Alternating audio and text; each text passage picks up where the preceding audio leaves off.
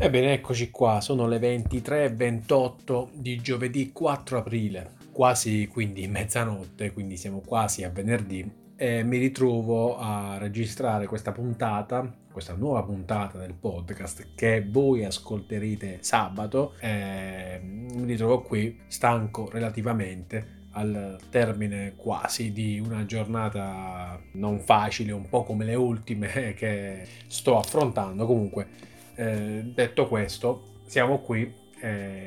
piove, il tempo non è dei migliori, ultimamente si è anche girata un po' quest'aria fresca dopo un'apparente calma dovuta a un paio di giornate di sole dove la gente già cominciava a sfoderare le mezze maniche o le manichine, a seconda di come le chiamate voi, perché sicuramente anche dalle vostre parti ci saranno persone del genere, sai, quelle persone che appena vedono un po' di sole, che le giornate, quando vedono che la giornata si riscalda, subito si levano così i giubbotti e partono con le loro mezze maniche così a sfoderare magari tatuaggi e robe simili. Comunque questo è tutto un altro discorso. Lo scopo di questa puntata è quello che ho già preannunciato giorni fa, cioè quello di rispondere ad alcune domande, un po' di domande che ho ricevuto. Principalmente sono domande che parlano, che chiedono di cose tecnologiche, e io ho registrato per ogni domanda che ho ricevuto un video che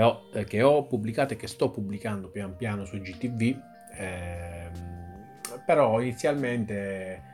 l'idea era quella anche di pubblicare lo stesso video, cioè estraendo l'audio dal video e pubblicarlo qui su podcast, però adesso mi è girata un po' così, e che non mi piaceva tanto la cosa, non mi stava andando tanto giù il fatto di dover estrapolare l'audio, e comunque mi sembrava un pochettino forzata come cosa, anche perché l'audio aveva delle differenti tonalità a seconda di un video dell'altro, poi era poco, secondo me, colloquiale, oppure poco connesse magari certe domande l'una all'altra, quindi preferisco parlare appunto a sproposito. Quindi rimaniamo nel tema che è del mio podcast, di parlare a sproposito, e a sproposito ce ne veniamo alla prima domanda, la prima delle tante che mi fa Dani, suppongo Daniele o qualcosa di simile, Danilo. Comunque una delle prime domande che lui mi fa è questa qui. In pratica lui dice di aver notato che i Galaxy S, quindi S8, S9, S10 hanno dopo un po' di tempo cominciano ad avere dei gap, dei ritardi, dei problemi che invece non nota su telefoni della fascia Note, Galaxy Note, quindi Note 8, Note 9 e basta, perché si è fermata al Note 9 per adesso. Io gli ho risposto in un video, e in pratica quello che gli ho detto sostanzialmente è questo, cioè io non ho notato questa differenza tra Galaxy S, serie S e serie Note a livello di lentezza, o meglio, se uno mantiene un telefono per diversi anni è chiaro che a lungo andare comincia ad avere dei rallentamenti, però è naturale che sia così, perché chiaramente la casa produttrice rilascia degli aggiornamenti software che sono destinati al telefono con le caratteristiche superiori, però li rende compatibili o retrocompatibili anche con i modelli inferiori, quindi da questo scaturisce che il telefono di generazione, diciamo, inferiore subisce l'aggiornamento software in maniera un po' forzata, quindi tende a andarvi un po' stretto, e quindi comincia ad avere dei problemi il telefono stesso. Questo perché chiaramente l'aggiornamento è software e non è hardware, quindi l'hardware rimane sempre quello, e quindi di conseguenza il telefono comincia a scricchiolare un po' da quel punto di vista, rallentando. Quello che non ho notato, cioè avendo notato questa cosa qui, che a lungo andare ci può stare sui telefoni, poi più un telefono è di fascia alta e più questo tempo dovrebbe essere lungo, cioè la vita media di un telefono dovrebbe essere lunga, però detto questo non ho notato questa forte differenza tra la serie Note e la serie S. Quindi in sostanza quello che lamenta Daniele è una sorta di obsolescenza programmata che in realtà esiste, perché delle aziende famose hanno anche pagato delle multe per questo, e purtroppo è una cosa anche abbastanza normale, perché laddove c'è un hardware e quindi un software, laddove c'è in tutti gli ambiti la necessità di dover aggiornare il software, si ha questo tipo di problema. Quindi per quanto riguarda le cose tecnologiche o le cose smart, adesso ovviamente la vita media, poi a seconda dei prodotti, vale per i telefoni, per i computer, ma anche per le lavatrici. Quindi laddove si parla di un prodotto che è smart e quindi c'è un software, c'è questo problema qui, che dopo un certo periodo di tempo, che varia a seconda del prodotto, il prodotto stesso, anche se esteticamente intatto e funzionale, comincia a dare dei problemi che non sono dovuti alla sua meccanica, ma insomma sono dovuti alla parte software. Un'altra domanda che ho ricevuto è, sempre rimanendo a tema di Galaxy S o Galaxy Note, è proprio questo, se io quali telefoni preferisco, se la serie S, la serie Note. Beh, penso si è capito, o comunque chi mi segue un po' di più lo sa, io sono fan e non fanboy della serie Note. Innanzitutto mi dà sempre un po' di fastidio questa cosa del fanboismo, perché il fanboismo a prescindere secondo me è sbagliato e anche snervante. Uno deve avere la possibilità o comunque avere l'occhio critico e la cosa che magari ti piace, però insomma a prescindere amare un qualcosa solo perché lo si assimila, diciamo, a un certo marchio, secondo me è sbagliato, anche un pochettino triste se vogliamo. Quindi detto questo, essendo fan della serie Note, non è che sono un fanboy di Samsung, non è che tutto ciò che esce dalla bocca, per non dire un'altra parte, di Samsung a me piace spassionatamente, senza se e senza ma. Sono fan della serie Note, mi piace la serie Note per diverse ragioni. La prima su tutte è che quando ho iniziato ad acquistare i Galaxy Note, dal Galaxy Note 1, l'ho fatto perché era l'unico telefono all'epoca che era un padellone, quindi mi piacevano i telefoni grandi, il display grande, a discapito della comodità di utilizzo e più che altro di trasportabilità. Io, diciamo, me ne fregavo e quindi preferivo l'aspetto, diciamo, di comodità dal punto di vista proprio dell'uso, cioè mi piaceva avere il display grande, quindi c'era questo aspetto qui, e poi il fatto che era un telefono, ed è un telefono tutt'oggi unico nel suo genere, proprio perché è contraddistinto dal fatto che ha questo benedetto pennino, che comunque per alcuni può essere una grandissima inutilità, però comunque secondo me è sempre meglio averlo che non averlo. Mentre per quanto riguarda la serie S di Samsung, è una serie ottima, sono degli ottimi telefoni, molto belli, però non hanno niente che secondo me me li possa far preferire, non lo so, ad un Huawei, un top di gamma di Huawei, o ad un iPhone, anche se su iPhone è tutto un ecosistema diverso e quindi va fatto un ragionamento diverso, ma anche a top di gamma da un prezzo più contenuto, come, non so, mi viene in mente l'Honor o gli Xiaomi, che fanno comunque ottimi telefoni ad un prezzo, diciamo, anche più basso, comunque non hanno niente da invidiare poi da questo punto di vista. E poi nella seconda parte della stessa domanda mi si chiede se comprerò il Galaxy Fold, il pieghevole di Samsung. Insomma, al momento non è in programma, anche perché non si vedono solo dei video dimostrativi, nessuno ci ha messo mani seriamente sopra, quindi neanche io, neanche in negozio sono andato a vederlo perché non è presente. E quindi c'è questo fatto qui, che magari è un'idea affascinante, secondo me ha un grandissimo futuro, i display pieghevoli sono il futuro, però per adesso si tratta chiaramente di una tecnologia un po' acerba, che magari il suo competitor, il Huawei, il Mate X, che ha sempre il display pieghevole, già che è un prodotto un po' più reale, che comunque è stato toccato con mano ed è anche esteticamente, diciamo, migliore, lo preferisco. E poi c'è l'aspetto economico, comunque si parla di 1.600-1.800 euro, che non sono certo bruscolini, e quindi al momento sembra un po' proibitivo da quel punto di vista, però un domani probabilmente valuterò l'idea di passare a un display pieghevole, perché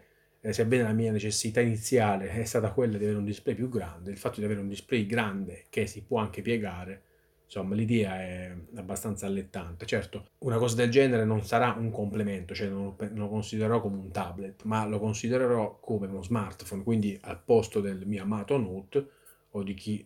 ci sarà nel futuro, magari considerare l'idea di utilizzare un telefono simile, pieghevole, non sarebbe male, insomma. Luca invece mi chiede a cosa non potrei rinunciare lato tecnologia. La mia risposta è chiaramente, e non è solo la risposta che darei io, ma penso sia condivisa da parecchi, è appunto lo smartphone. Lo smartphone che ormai è quasi un organo esterno, una componente hardware del nostro corpo, una cosa imprescindibile, una cosa che sta sempre, per chi non ce l'ha sempre in mano, ossia in tasca o comunque a 1 metro di distanza, è sempre lì, è la prima cosa che si controlla al mattino. Insomma, è una cosa che crea gelosia, forse più di ogni altra cosa. Quindi chi di voi darebbe lo smartphone in mano anche ad un amico per soli 5 minuti, così sbloccandolo? Non penso che molti di voi lo farebbero, una cosa del genere. Quindi, insomma, lo smartphone. Però mi sembra una risposta scontata. Più che altro riflettevo sul secondo dispositivo che di cui non potrei fare a meno, e sinceramente non mi veniva in mente di particolare, perché si pensi allo smartwatch, pensi, non lo so, al PC, pensi all'Amazon Echo Dot, al power bank, queste cose qui. Però sono tutte cose che in effetti sono sì importanti, ma dire di non poter rinunciare a queste cose, insomma, mi sembra un po' troppo. Quindi più che altro una domanda che girerei a voi, sarei curioso di sapere da voi qual è il vostro dispositivo a cui non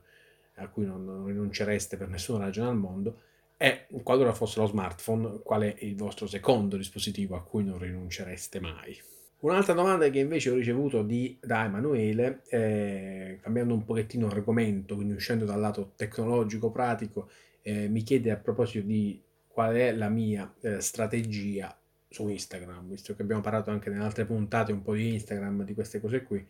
Adesso l'ho già fatto, questo video è già uscito, presente sul mio IGTV o IGTV su Instagram, appunto. Sebbene io non sia un santone, un guru, la prima persona magari, una delle persone che può parlare di queste cose qui, di tattiche, di strategie, specialmente di strategie di successo, posso dire la mia strategia, che appunto non so se è di successo, perché vedremo col tempo, quindi è una strategia che poi porti a successo, all'insuccesso, questo lo vedremo, ripeto, col tempo, però intanto è una strategia. E io ho racchiuso un po' quelli che sono dei 5 punti fondamentali che io cerco di tenere bene a mente per, diciamo, avere tentare di avere una crescita, comunque un riscontro positivo dal social, una risposta positiva anche dalle persone che mi seguono e che io seguo, perché fondamentalmente su Instagram c'è quello che non si ha tanto su altri social network, almeno per adesso. C'è quel concetto di community, quel concetto di essere un po' tutti alla pari, dove ci si confronta, si parla, quindi c'è quella sensazione lì. Anche io personalmente mando magari dei messaggi privati a, non lo so, a personaggi tra virgolette famosi, calciatori, magari loro ti rispondono nei commenti, quindi tu hai quella vicinanza che magari su altri social network, tipo su Facebook, non ho mai avuto. Però in quel momento tu ti senti, diciamo, partecipe, degno, quasi alla pari di un tuo possibile mito, quindi vedendo che lui ti risponde, interagisce con te. Quindi i miei 5 punti fondamentali sono utilizzare appunto il social, quindi non creare un profilo, utilizzarlo 2 o 3 giorni, poi abbandonarlo, poi riprenderlo. Quindi la prima cosa deve essere l'utilizzo del social, la seconda cosa è la costanza nell'utilizzo del social, quindi